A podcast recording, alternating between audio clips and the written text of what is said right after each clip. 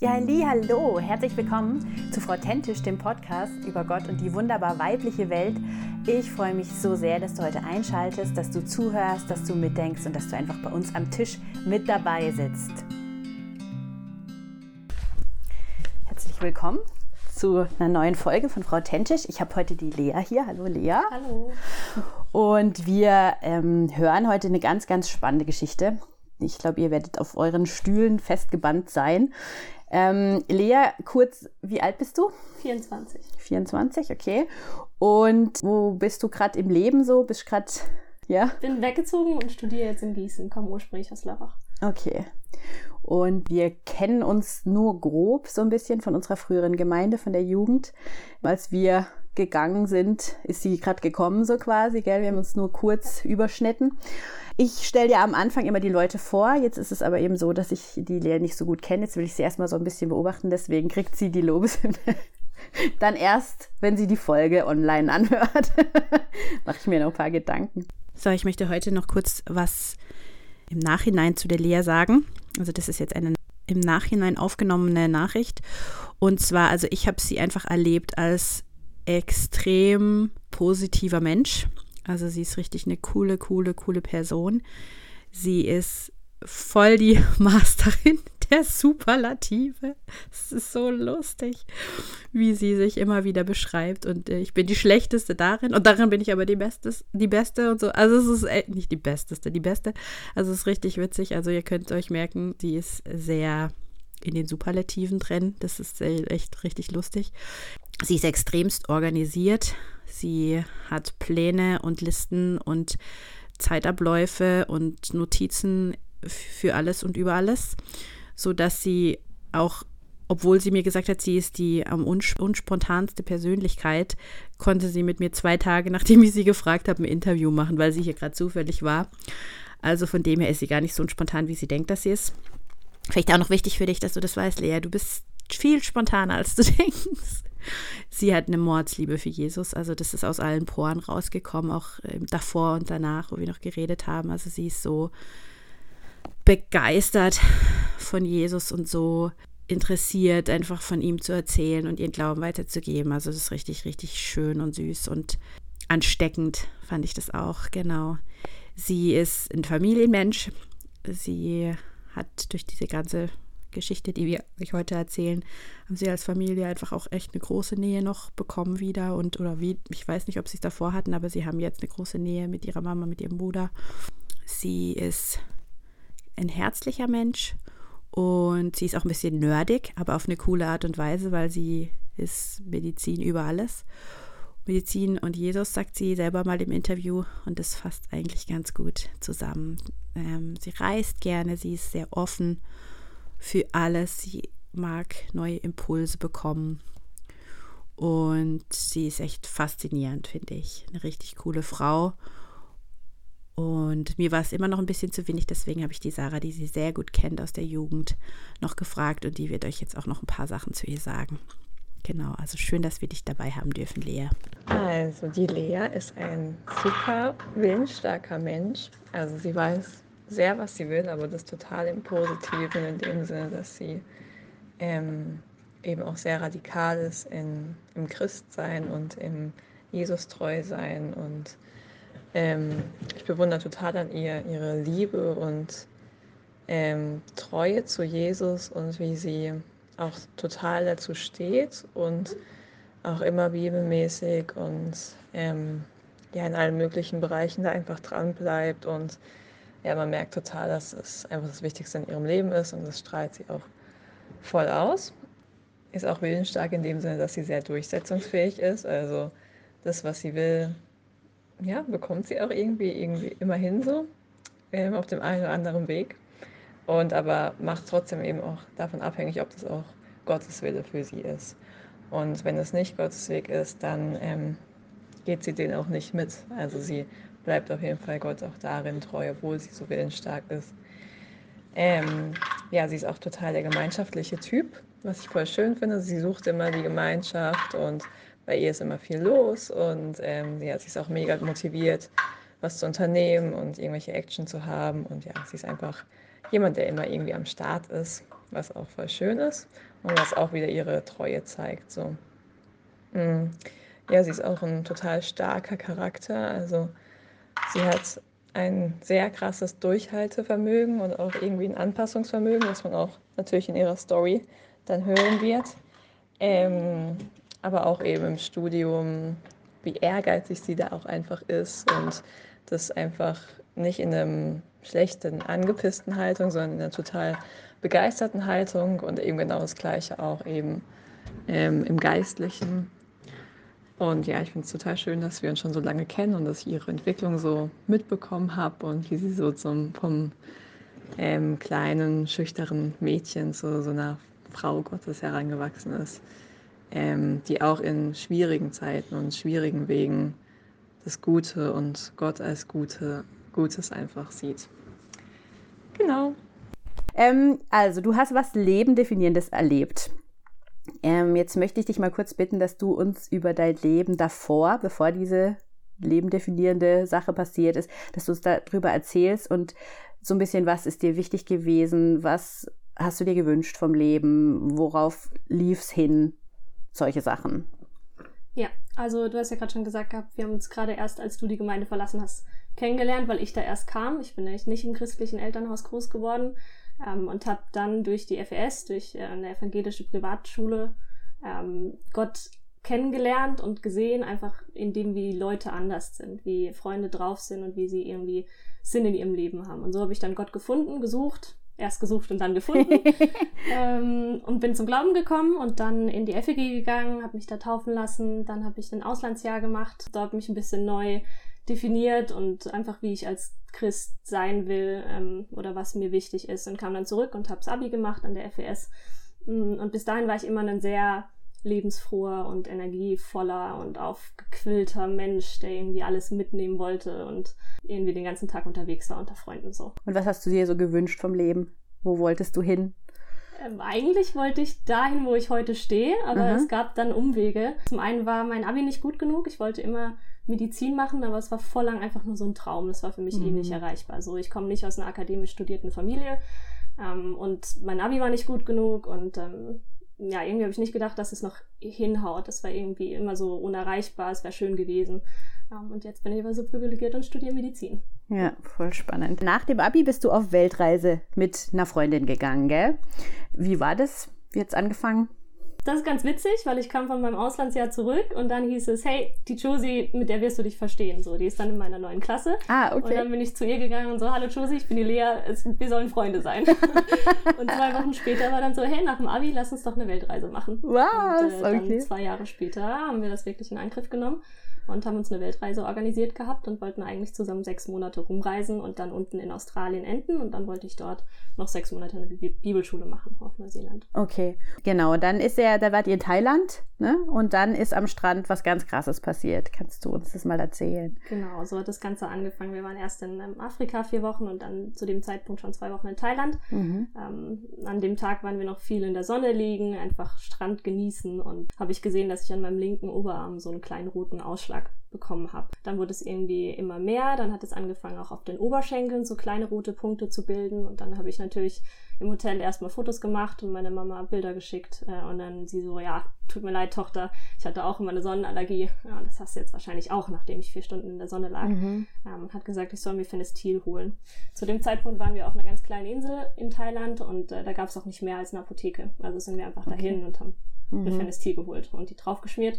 Und es wurde aber nicht besser, sondern schlimmer am nächsten Tag. Mhm. Hat es auch weh gemacht? Ja, es hat dann angefangen zu jucken mhm. und dann wurde es eben wirklich zusehend größer. Also okay. am ersten Tag war es nur der Oberarm und die Oberschenkel und dann hat es angefangen, sich noch auszustrecken auf den Rumpf, also Oberkörper und auch auf die Schulternbereiche und dann wurden aus den kleinen roten Punkten irgendwann kleine Blasen. Mm. Ähm, und dann bin ich aufgewacht am zweiten Morgen und hatte so richtig Botox gespritzte Lippen. Also wenn man, wenn man das Bild anguckt, dann denkt man, ich war gerade frisch vom Arzt. Also ich habe in den Spiegel geguckt, mich selber nicht erkannt. So. Krass, okay. Ja. Und äh, wie ging es dir dann damit? Ich habe Panik geschoben, ja. weil ich irgendwie mhm. gesehen habe, mein Körper verändert sich mhm. und ich glaube nicht, dass es eine Sonnenallergie ist. So, ich habe Fenestil geschmiert wie wild, aber wir waren auf der Insel, wir waren naiv und 18 und haben mhm. gesagt, wir brauchen keine Reiserücktrittsversicherung, jede Grippe sitzen wir aus so. Ähm, und dann hat es noch den dritten Tag gedauert, als ich dann irgendwie schon mit verklebten Augen aufgewacht bin und mhm. kaum geschlafen habe und richtig so Juckreizkrämpfe hatte in der Nacht. Mhm. Und am dritten Tag haben wir dann gesagt, okay, jetzt, ähm, irgendwas passiert in meinem Körper, wir müssen ans Festland. Mhm. Und dann eben, ja, du hast gesagt, jetzt wart ihr zwei junge Frauen, dann fremdes Land. Ähm, was habt ihr gemacht oder was macht man dann?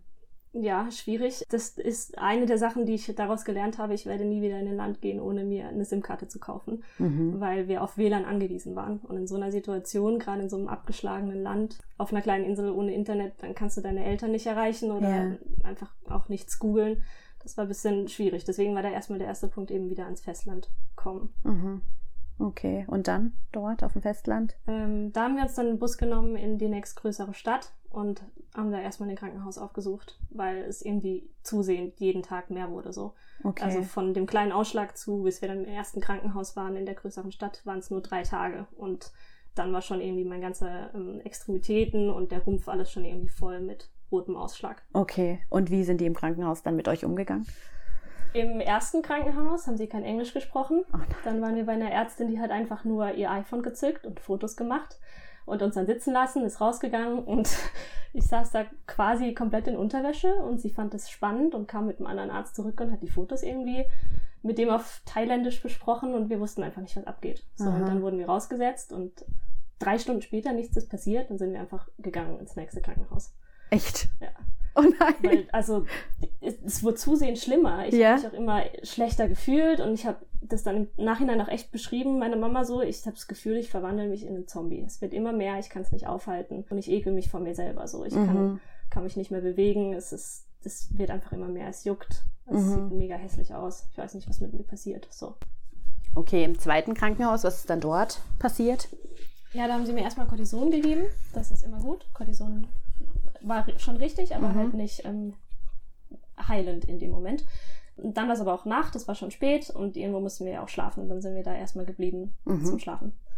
Ähm, das war krass als zwei Mädchen in diesem Krankenhaus. In Thailand war eine Kultur, wo Frauen und Männer gut getrennt sind im Krankenhaus, mhm. aber wir waren trotzdem einfach in der Lagerhalle und da waren Ach, okay. 30 Frauen mit uns und alle nur durch einen Vorhang getrennt. Aha. Ich hatte zwar noch ein Bett, auf dem ich lag. Josie durfte dann auf dem Boden schlafen, hat eine Decke bekommen. In dem Krankenhaus gab es kein Wasser. Wir hatten dann irgendwann kein Wasser mehr, mussten warten, bis es 8 Uhr morgens ist, damit sie rausgehen kann, Wasser holen kann. Es gab eine Toilette für diese 30 Frauen und mhm. da gab es nur Regenwasser zum Runterspülen und auch keine Seife zum Händewaschen. Mhm. Die Angehörigen waren alle irgendwie so auf dem Boden oder auf dem Balkon, haben auch den Patienten dort selber dann draußen Essen gekocht, weil es gab auch kein Essen im Krankenhaus. Und in dieser Nacht, in, diesem, in dieser Lagerhalle mit ähm, 30 Frauen, sind einfach auch zwei Frauen verstorben und dann kamen sie mit einer Holztrage und haben die rübergeliftet, Tuch drüber und zu Fuß rausgetragen. So. Dass du es richtig mitbekommen hast. Aha. Ja, weil ich konnte auch nicht schlafen. Ich hatte Aha. dann irgendwie, klar, Aufregung, was passiert mit mir, mega Panik. Ähm, ja. So. Und einziger Segen war wirklich, dass das Krankenhaus WLAN hatte. Und mhm. dann habe ich das meiner Mama geschrieben, was da vor sich geht und habe gesagt, hey Mama, wenn meine Krankheit nichts Schlimmes ist, wenn ich davon nicht sterbe, dann sterbe ich hier wegen irgendeiner Infektion. Also so wie das hier zu sich geht, das mhm. ähm, das war kein Krankenhaus mehr. So. Mhm, okay. Und dann bist du halt noch der Ausländer, wo man nicht weiß, yeah. wie du versichert bist, ob die jemals Geld sehen. Klar haben die dann nicht den Drang, irgendwie sofort eine Krankheit zu behandeln. Ja, okay. Und dann ist deine Mama aktiv geworden. Genau. Dann mhm. hat sie geguckt, wo kann man uns noch hinschicken? Was mhm. gibt es irgendwie noch vor Ort? Gibt es einen professionellen Mediziner oder so? Und dann hat sie ein privates Krankenhaus gefunden, in das sie uns dann morgens um neun direkt geschickt hat. Ähm, und das war dann auch der ausschlaggebende Moment so, weil da kamen wir dann zu einem halb Thailänder, halb amerikanischen Arzt. Mhm. Und der hat mich angeguckt und hat nach zwei Sekunden gesagt, was los ist. Der Ach, okay. Der hat Blickdiagnose gemacht, gesagt, hier, das ist die Krankheit. Du musst sofort nach Hause, wir können hier nichts für dich tun. Jede Sekunde zählt. Okay. Oh, Mann, und wie ging es dir da? Ähm, ich selber war schon neben der Spur. Mhm. Ich habe schon nicht mehr so mitgekriegt. Josie hat dann angefangen, den Namen zu googeln und hat dann noch mehr Panik geschoben, solange, also sobald sie mehr über die Krankheit liest. Mhm. Und dann, die Krankheit ist super unerforscht. Sie wusste dann auch nicht, ist es ansteckend, kann es auch auf mich übergehen. Dann ganz schnell waren auch beide unsere Familien involviert und es war einfach klar, in, in Thailand kann ich nicht bleiben. So. Dann war die Option, fliegen wir nach Singapur, da hatten wir Freunde, da ist die Medizin ja auch gut mhm. und nicht so ein weiter Weg wie von Thailand. Ähm, oder holen wir mich zurück. Aber das sind halt zwölf Stunden Flug. Okay, und dann habt ihr euch für den Flug entschieden. Genau, meine Mama hat sich dann super ins Zeug gelegt. Mhm. Ähm, das ist die beste Telefonistin, die es, glaube ich, gibt. Also die hat innerhalb von fünf Stunden einen Rückflug organisiert. Wir mussten dann ja auch erstmal von der Stadt, wo wir waren, zurück nach Bangkok fliegen und dann hatten wir einen Direktflug okay. von Bangkok nach Zürich. Und wie ging es dir aber da körperlich dann in der Zeit? Immer schlechter. Okay. Und das ist eigentlich auch so ein Zustand, wo man nicht hätte fliegen sollen. Haben, haben Sie dir das gesagt? Mhm. Wir haben dann auch noch einen deutschen Arzt mit dazugeholt. Ähm, der hat mit mir dann noch gefacetimed, um meine Kondition einzuschätzen, so um zu gucken, was passiert, wenn ich jetzt alleine fliege. Weil eigentlich ja. sollte man medizinisch betreut fliegen. Okay. Bei der mhm. Krankheit ist es so, dass dann auch anfängt, deine Lunge zuzuschwellen und du irgendwann intubiert werden musst und keine Luft mehr kriegst. Und wenn das halt in den zwölf Stunden im Flugzeug passiert und von dem Personal keiner Ahnung hat, dass ich überhaupt die Krankheit habe, weil wir hatten keine Zeit, noch irgendwie einen Mediziner aufzutreiben, mhm. ähm, das war das Risiko. So gehen wir das ein oder fliege ich doch nach Singapur. Okay. Und was hat den Ausschlag gegeben, nach Hause zu fliegen? Dass die Krankheit so eine schwere Krankheit ist und meine Mama mich da haben wollte. Okay. Genau. Und dann haben wir eben mit dem deutschen Arzt kurz telefoniert und der hat sein Okay dafür gegeben ähm, und hat gesagt, ja, komm so schnell wie möglich zurück nach Zürich. Und okay. also wir wohnen an der Schweizer Grenze, muss man dazu sagen. Mhm. Das ist nur eine Stunde. Mhm. Okay. Und dann jetzt erzähl mal der, Fl der Flug, wie war der? Ja, ich bin in meinem Leben sehr, sehr, sehr viel gereist. Und der Flug war mit Abstand das schlimmste Erlebnis von der ganzen Krankheitsgeschichte.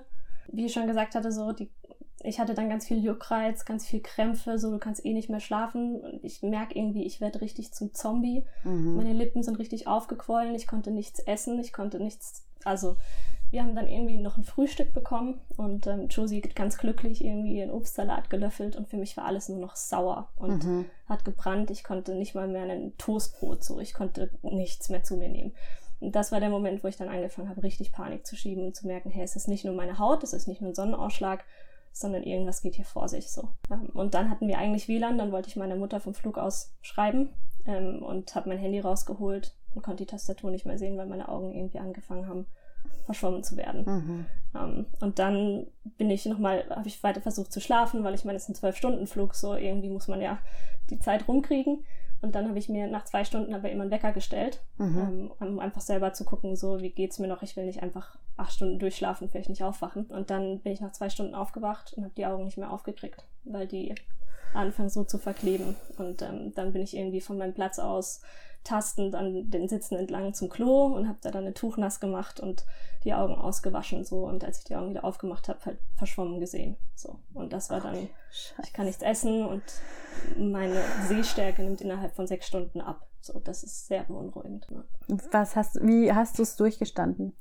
Ich habe nicht mehr so viel mitgekriegt. Ich habe nicht mehr die Tragweite erkannt. So, ich habe nur gedacht, ich bin jetzt gleich da und die können mir helfen. Ich habe gedacht, die Aha. legen eine Infusion an und das geht mir wieder gut oder so. Ich okay. habe einfach nicht gesehen, dass das ein Ding ist, was mein Leben verändert. Ja, okay. Ich war auch ganz lang ganz naiv und habe gesagt, hey, wenn ich hier aus dem Krankenhaus rausgehe, gehe ich wieder zurück, mache den Rest meiner Weltreise und mache die Bibelschule. Okay. So. Ja, ja. Und meine Mama, das war für sie, hat mir einen Vogel gezeigt und gesagt, hey Lea, du kapierst nicht, was hier mit dir gerade ähm, okay. Dann bist du in Zürich angekommen, ja? Und die sind dort zufällig auf die Krankheit spezialisiert gewesen, gell? Mhm. Okay. Wie ging es dir da in dem Moment, als du dann dort ankamst und endlich jemand so quasi das behandeln konnte? Ja, also ich, ja, meine Mutter hatte einen Krankenwagen bestellt und der stand dann auf der Landebahn und dann bin ich direkt vom Flugzeug in den Krankenwagen eingestiegen und in die Notaufnahme gefahren. Dort kamen dann ganz schnell die Hautärzte, Dermatologen mit dazu und haben drauf geguckt und das auch recht schnell ähm, dann bestätigt, was mhm. der Arzt in Thailand für eine Diagnose, Verdachtsdiagnose gestellt hatte. Ähm, sind dann wieder rausgegangen, wieder zu fünf zurückgekommen, weil das eine totale Sensation war. So sowas sieht man nicht oft. Krankheit ist super selten. Eins zu einer Million, also eine mhm. Krankheit ist selten, sobald sie eins zu 1000 ist. Mhm. Also ist ein richtiger Exot. Ja, und dann, ich bin Medizin interessiert, war ich auch so, dass ich gesagt habe, okay, krass. Dann hat mich der Professor gefragt, ob ich nicht doch gerade noch in die Medizinervorlesung mitsitzen möchte, weil man sowas halt nicht oft sieht. Und äh, da habe ich natürlich eingewilligt, habe dann du bist echt eine Mullbinde umgewickelt bekommen Aha. und wurde im Rollstuhl in den Vorlesungssaal mit 600 Studenten geschoben. Ja. Dann wurde die Kamera draufgehalten und dann wurde gefragt, weiß jemand, was das ist? Ja. Wusste natürlich niemand. Aber so habe ich dann noch Forschung gemacht und dann ging es direkt danach auf die Intensivstation. Okay, hattest du dich denn damit schon beschäftigt, was genau diese Krankheit ausmacht? Überhaupt nicht. Ich Noch hatte nicht, okay. keine Nerven, ich konnte ja mein Ja. Handy auch nicht mehr bedienen, Ja. ich konnte nicht googeln so. Ja. Ich hatte nur meine Freundin, die halt während der Panik geschoben hat und meine Familie, die auch in den zwölf Stunden Flug nicht geschlafen hat und alles gegoogelt hat und Mhm. man weiß halt nichts über die Krankheit so. Mhm. Ähm, aber ich selber wusste den Namen und sonst überhaupt nicht. Ich Okay. habe immer noch an die eine Infusion geglaubt quasi. So. Okay, okay. Okay, schon irgendwie crazy, gell? Also ich habe es ja so ein bisschen, also von außen hat man es wie so mitbekommen, weil dann auch Gebetsketten gelaufen sind und was weiß ich und so. Habt ihr so diese Anteilnahme an der Situation, habt ihr die gespürt? Habt ihr euch da auch wie ein bisschen getragen, unterstützt gefühlt oder wart einfach ihr zwei miteinander in dem Ganzen und den Rest habt ihr gar nicht mehr wahrgenommen? Doch, extrem. Also wir haben uns extrem getragen gefühlt. Und ähm, das Ganze auch, das Zurückkommen, das war, also rückblickend würde ich sagen, das ist nicht normal, dass das so reibungslos abläuft. Mhm. Ähm, fängt an bei von der Insel runterkommen. Diese Fähren, die gehen eigentlich nicht täglich und eigentlich muss man die auch vorbuchen. Und wir sind einfach da gestanden und hatten noch einen Platz. Mhm. Dann ging es weiter mit diesem Mediziner äh, im dritten Krankenhaus, der mir gesagt hat, du musst hier sofort weg, anstatt dass ich noch zwei Tage dort warte und dann nicht mehr fliegen kann. Mhm. Ähm, oder dann weiter der Flug, dass ich direkt einen Direktflug bekommen habe von Bangkok nach Zürich. Ähm, und dann eben, dass ich in diesem Krankenhaus lande, das sich darauf spezialisiert hat. Also Mhm. ich habe das mega gemerkt, dass da irgendwie, dass wir nicht alleine unterwegs sind, irgendwie so. Mhm. Mhm. Okay, und im Krankenhaus, was ist dann da, da, da passiert, nachdem du aus der Vorlesung als Anschauungsobjekt dann dorthin kamst? Genau, ich bin dann erstmal auf die Intensivstation gekommen und war dann da auch neun Tage und an die Zeit erinnere ich mich fast nicht mehr. Okay. Und ähm, dann aber danach eben wurde mir gesagt, dass viel gebetet wurde in der Gemeinde, dass es Mhm. Aufrufe gab und ähm, es hat mir dann auch meine Freundin erzählt gehabt und irgendwie hatte ich das wirklich gespürt gehabt in der Zeit. Ich habe mir nie Sorgen gemacht. Ähm, Klar, ich stand auch neben mir. Äh, Ja. Ich habe einfach nicht gemerkt, dass ich vielleicht am Morgen nicht mehr aufwachen kann. Aber Mhm. ich hatte auch irgendwie nie Unruhe oder ähm, Wut oder irgendwas in mir. Mhm. Du hast jetzt vorher mir gesagt, normalerweise kriegen das eher ältere Leute und die sterben dann Ja. daran. Wann hast du denn richtig verstanden, also was die, das Ausmaß von dieser Krankheit ist? Sehr spät, erst als ich wieder auf Normalstation war. Okay. Und da auch erst eine Woche später. Okay. Weil ich erst ein bisschen aufgepäppelt werden musste. Klar, ich habe viel Energie und Kraft verloren und erst so dann zwei Wochen nach Ausbruch irgendwie mal anfangen konnte zu googeln und dann lesen zu können und das Ausmaß, das ich dann hatte, ähm, wie groß die Sterblichkeit gewesen wäre. mhm. Dass die Karten 70 Prozent eigentlich eher dafür standen, dass ich das Ding nicht überlebe. Und das wusste ich vorher nicht, hat mir auch niemand gesagt. Ähm, Zum Glück. Mhm. ja, wobei der Intensivpfleger meiner Mutter das auch gesagt hat, wenn sie fragt, werden wir ihr sagen, wir wissen nicht, wie es um sie steht und deswegen ist sie auf Intensivstation. Das kann jederzeit passieren. Okay, aber es war vielleicht trotzdem auch ein Segen, dass du es nicht wusstest, oder? Genau, ich Ja. war einfach so neben mir, ich habe nicht gefragt. Ich Aha. hab's nicht Und an Therapie, was, was, was hat man dann gemacht? Man hat erstmal versucht, irgendwie Nahrung in mich reinzukriegen, dass man Aha. eine Magensonde oder ähnliches umgehen kann. Es war absolut krampfhaft. Ich wurde da zu jedem Schluck gezwungen und es war immer noch dieses extreme Brennen. Ähm, aber ich wusste halt, wenn ich das jetzt nicht durchziehe, dann werde ich auch noch künstlich ernährt. Und ansonsten wurde ich doppelt isoliert, weil die Krankheit äußert sich als äh, Verbrennung zweiten Grades an deinem ganzen Körper, weil sich dein Körper sich selbst abstoßt. Also du hast dann überall diese großen Brandblasen, die sich bilden. Mhm. Und gleichzeitig bilden sich diese Blasen aber auch auf deinen ganzen inneren Organen. Und daran liegt es dann eben, dass die Lunge zuschwellen kann oder auch ähm, der Magen-Darm-Trakt verstopft und man daran auch sterben kann. Oder ähm, es ist einfach Multiorgan-Erkrankung. Ja, So. ja. Und deswegen hat man mich doppelt isoliert, damit ich möglichst wenigen Keimen ausgesetzt bin, weil ich Ja. dann auch 40 Prozent meiner Körperoberfläche dann offen war, weil die Blasen aufgegangen sind. Ähm, und das ist natürlich so viel offene Haut, wo man dann auch Mhm. super viel Flüssigkeit und Elektrolyte verliert. Und ähm, da muss man gucken, dass das alles im Gleichgewicht bleibt, dass man da Infusionen kriegt. Und ähm, am neunten Tag auf der Intensivstation, dann hat man mich in ein Verbrennungsbad, nennt man das, gelegt und die Mhm. ganzen Blasen abgetragen, mit so einem Schmäkelstein weggemacht Mhm. und mir danach so einen Ganzkörperverband angelegt. Mhm. Und Krass. Mhm. Elektrolythaushalt eben, Ja. künstliche Ernährung. Und ähm, ich musste nicht intubiert werden, Mhm. was extrem selten ist bei der Krankheit. Okay. Und auch in solchen Sachen habe ich einfach extrem Gottes Segen gemerkt. Ja. Ähm, normalerweise kann man seine Haare komplett dadurch verlieren. Das ist bei mir gar nicht passiert. Mhm. Es verlieren fast alle Patienten die Nägel. Das war bei mir auch so. Bei mir sind alle 20 Nägel ausgefallen, aber bei mir sind alle nachgewachsen. Und Mhm. viele haben dann Wachstumsstörungen, dass sie irgendwie nicht mehr über die Kuppe nach vorne rauswachsen. Mhm. Ähm, bei manchen fällt auch komplett die Wurzel mit raus. Die haben dann einfach gar keine Nägel mehr. Okay, krass. Oh Mann, okay. Beschreib mal, als du dann das gefasst hast, alles, was sind da für, für Dinge in dir abgelaufen? Was, wie ist es dir psychisch gegangen? Wie hast du das verarbeitet?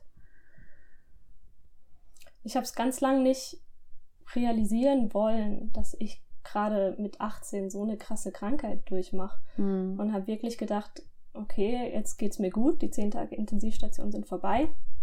Ich werde jetzt hier noch ein bisschen aufgepäppelt, danach geht's Leben weiter wieder vor. Ich war sehr naiv und ich bin immer noch, glaube ich, eine sehr na naive Persönlichkeit, die gerne irgendwie ähm, einfach nur an das Gute glaubt und Mhm. geradeaus weitermacht. Ähm, aber in dem Moment habe ich mich nicht damit auseinandersetzen wollen, dass das irgendwie alles auf den Kopf stellen wird. Okay, du sagst naiv dazu, aber vielleicht ist es einfach, also naiv ist ein bisschen negativ, oder? Also du hast, du hast einfach wie so eine positive Weltansicht ei- eigentlich dann. Und, und hast gehofft, es wird jetzt einfach normal gut wieder werden. Und wann hast du Ja. gemerkt, dass es nicht mehr, also dass es erstmal eine Zeit dauert, bis es wieder in Ordnung ist und dass es halt auch dein Leben verändert? Ja, also die Heilung hat lange gebraucht natürlich, weil Mhm. die Haut war komplett weg, also war offen. Ähm, und das hat man dann natürlich auch gesehen. Ich habe dann künstliche Schlangenhaut drauf bekommen, die dann mit der Zeit abgestoßen wird, damit eben die Haut nicht offen ist. Man kann ja nicht 40 Prozent transplantieren. Und das habe ich dann schon gesehen, dass irgendwie ähm, mein Körper jetzt nicht einfach wieder so ist wie vorher ähm, Mhm. und die Blasen nicht einfach weg sind, sondern was bleiben wird. Und ich habe auch immer noch diese Pigmentflecken, die da sind. Mhm. Ähm, Weil ich habe ja am Anfang so ein bisschen gefragt, dieses, wie war dein Leben davor? Und wir haben gesagt, es ist, hat was verändert. Was hat sich verändert?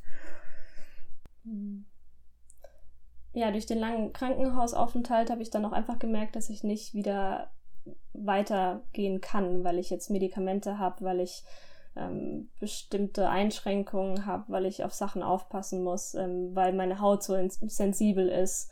Ähm, und dann kommt natürlich immer noch die große Augenbeteiligung mit dazu, die die, die Krankheit auch hat. Mhm. Ähm, und da einfach in der weiteren Therapie im Krankenhaus, denke ich, ich war dann noch drei Wochen auf Normalstation, da merkt man einfach, dass es nichts ist, wo man nach drei Wochen nach Hause geht und super gesund weitermacht, sondern man merkt einfach, man hat abgebaut, sieht nicht mehr gleich aus, man hat Mhm. jetzt Medikamente und Einschränkungen, die man mit nach Hause nimmt. Okay.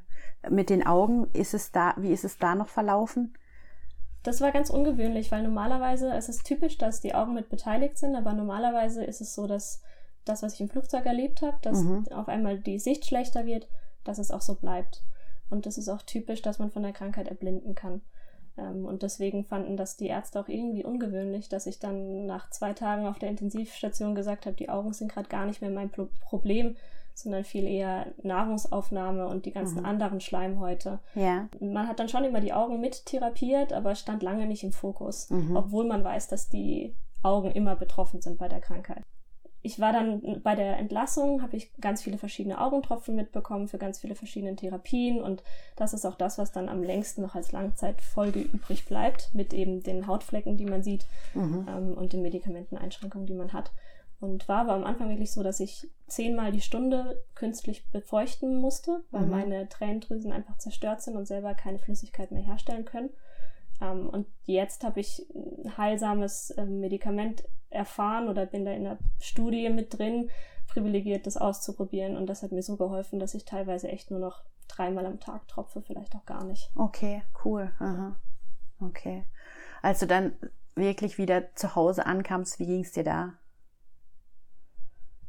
Ich wusste, dass ich Zeit brauchen werde, um wieder in den Alltag zu kommen, weil Mhm. man auch oftmals einfach so erschöpft ist, dass man, ich habe dann drei Monate gebraucht, bis ich wieder Mhm. irgendwie bei Kräften war und Freunde sehen konnte und dafür auch irgendwie wieder einen Kopf hatte, weil es deine Prioritäten auf den Kopf stellt. So, wenn Mhm. du weißt, du könntest gerade genauso gut tot sein. Mhm. Ähm, und was machst du jetzt mit deinem Rest des Lebens?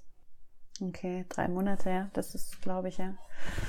Okay, und deine Familie und dein ganzes Umfeld, wie sind die damit umgegangen? Also meine Gemeinde hat mich super unterstützt. Die haben ja gebetet und das habe ich wirklich gemerkt im Krankenhaus. Ich mhm. hatte irgendwie nie Angst oder Wut auf Gott oder mir auch nie die Frage gestellt, warum ich so. Mhm. Meine Familie, mein Bruder, der war im Ausland, der war selber auf Bali, der hat seine Reise dann auch abgebrochen und ähm, ist zu mir geflogen und das zeigt auch wieder, wie ich einfach die Krankheit nicht wahrgenommen habe, weil der stand dann an meinem Bett und ich habe gesagt, hey, was machst du hier? Du bist doch gerade eigentlich im Urlaub. Ja. Äh, und er meinte, Lea, du warst gerade am Sterben. äh, ich habe das einfach nicht realisiert. Mein Papa, der war einmal bei mir auf Intensivstation und der hat gesagt, er kann das nicht und dann kam er nicht wieder, weil er sein Kind da nicht so hat liegen sehen können. Mhm. Und meine Mutter, die ist jeden Tag diese Stunde hin und her gefahren, um mich jeden Tag zu besuchen und hat jeden Morgen um acht angerufen, wie die Nacht war, wie es mir mhm. geht.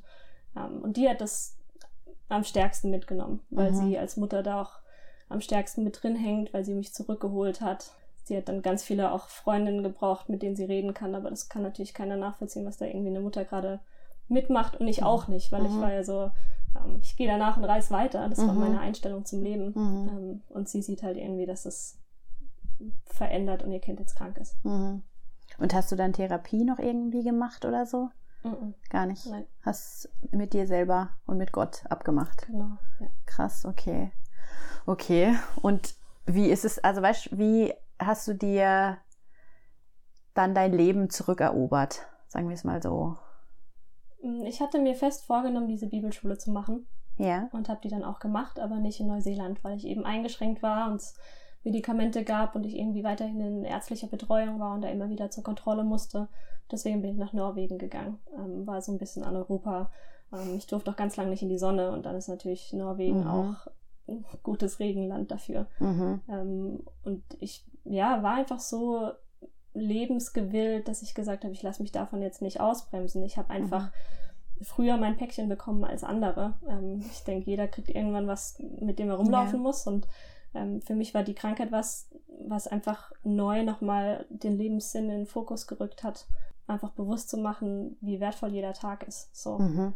Ich habe, wie ich schon gesagt habe, jetzt Pigmentflecken, die mhm. ich einfach weiter haben werde. Ähm, Leute, die mich nicht kennen, werden mich nicht darauf ansprechen, weil es auch einfach eine Hautunauffälligkeit sein kann. Aber ich weiß, ich hatte davor super braune, schöne Haut und jetzt habe ich halt Flecken. Und mhm. jedes Mal, wenn ich das sehe im Spiegel, erinnert mich das einfach daran, mhm.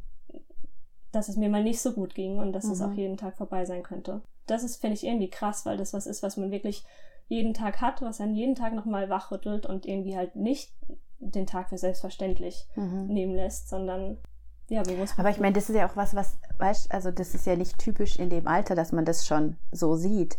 Ist es dann nicht auch, dass du dich manchmal fühlst, als ob du anders wärst als alle anderen in deinem Alter? Ich glaube schon, dass mich das sehr stark verändert hat und reifer gemacht hat. Ja. Ähm, ich glaube auch, dass ich gerade deswegen irgendwie in dem Arztberuf, den ich jetzt erstrebe, Vorteile haben kann, weil ich einfach das Krankenbett von der anderen Seite gesehen habe. Mhm. Ähm, und man dafür dann doch ein anderes Verständnis hat. Und klar, es kann niemand anders 24-Jähriges das nachvollziehen, der selber noch nie krank war, wie wertvoll einfach das Leben ist und jeder Tag sein kann, wenn man nicht so nah am Tod war.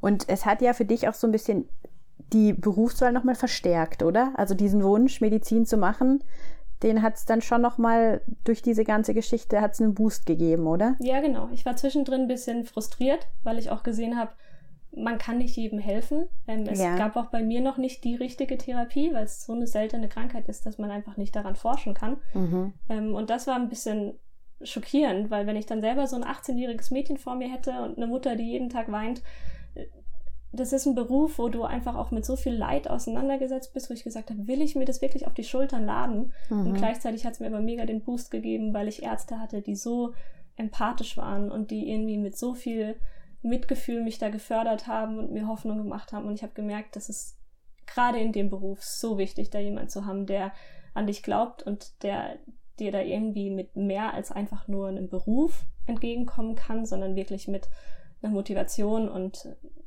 ja, mit einer Leidenschaft für die Leute und für das, was man da macht. Mhm. Okay. Ich habe jetzt einfach erfahren, dass für einen Arzt so ein Gespräch voll schnell vorbei ist und das irgendwie voll der Alltag halt ist. Aber der Patient auf der anderen Seite wirklich jedes Wort voll aufsaugt. Und das ist mega die Verletzbarkeit, mit der man da einfach dem gegenübertritt. Und das ist so wichtig, da Ärzte zu haben, die da wertschätzend mit umgehen können. Und das möchte ich irgendwie zurückgeben, da menschliche, einfühlsame Begegnungen zu haben. Also dann bist du quasi, hast du die Bibelschule gemacht und dann bist du ins Medizinstudium eingestiegen. Nein, mein Schnitt war eigentlich zu schlecht zum Studieren. Ich ja. habe dann noch schnell eine Ausbildung gemacht. noch schnell. Welche? Im Rettungsdienst. Ah, der Rettungs-, genau. der Sanitäter. Ja, ja genau. ah, das hat meine Freundin auch gemacht. Okay. Genau, und damit kam ich dann rein. Okay, okay. Und jetzt bist du glücklich damit, dass du das machst? Extrem. Ich bin ein krasser Mediziner-Nerd. Es gibt für mich auch keine andere Leidenschaft. Also das keine andere. Vielleicht nicht Jesus. Die konkurrieren ganz stark. ähm, aber es ist schon so, wenn ich nicht weiß, was ich tun soll, dann nehme ich mir ein schönes Buch und finde das super spannend, mhm. über Krankheiten zu lernen. Wo wünschst du dir zu helfen oder wo wünschst du dir das einzusetzen?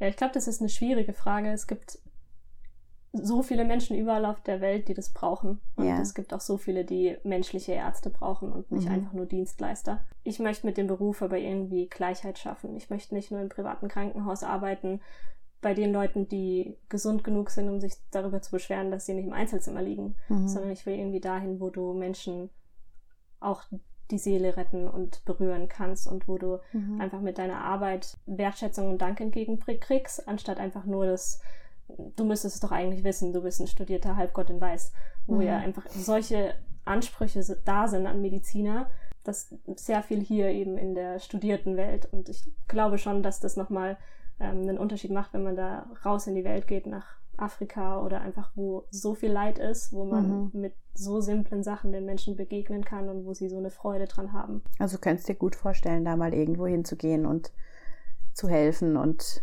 direkt Zumindest für eine Zeit auf jeden Fall. Ja, okay. Aha. Wie geht's dir jetzt körperlich und psychisch? Jetzt ist sechs Jahre her, ne? Oder fünf Jahre? Sechs? Sieben? Fünf. Sechs? Fünf Jahre fünf. her. Ja, 2016. Okay. Mhm. Mhm. Ja, wie geht's dir? Ähm. Hm.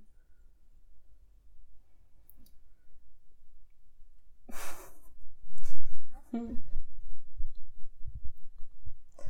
Ja, also ich glaube, mir geht's mega gut für das, was man mit der Krankheit durchmacht. Mhm. Und ähm, ich glaube, da ist auch ganz viel Einstellungssache einfach dahinter, wie man weitermachen möchte.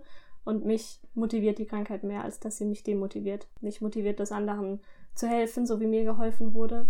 Ähm, ja, und ich sehe einfach auch, was für ein krasser Segen da drin war, dass es meinen Augen jetzt so gut geht, dass Ärzte gesagt haben, ich werde nie wieder von den Augentropfen wegkommen. Und jetzt gab es Tage, wo ich nicht getropft habe. Und fühle mich da auch einfach so bestätigt in dem Weg, den ich gehe, da Menschen auch mithelfen zu wollen. Und irgendwo ist es ein Zwiespalt, weil ich nicht die richtige richtigen Grundvoraussetzungen dafür habe, in diesem Beruf aktiv zu sein, gerade wenn ich nach Afrika gehen möchte und so viele Medikamenteneinschränkungen habe. Ähm, mhm. Ähm, oder die Krankheit nochmal auftauchen könnte. Ich setze mich da selber einem Risiko aus. Mhm. Wenn du dich jetzt entscheiden könntest, ob du das erlebst oder nicht erlebst. Krass.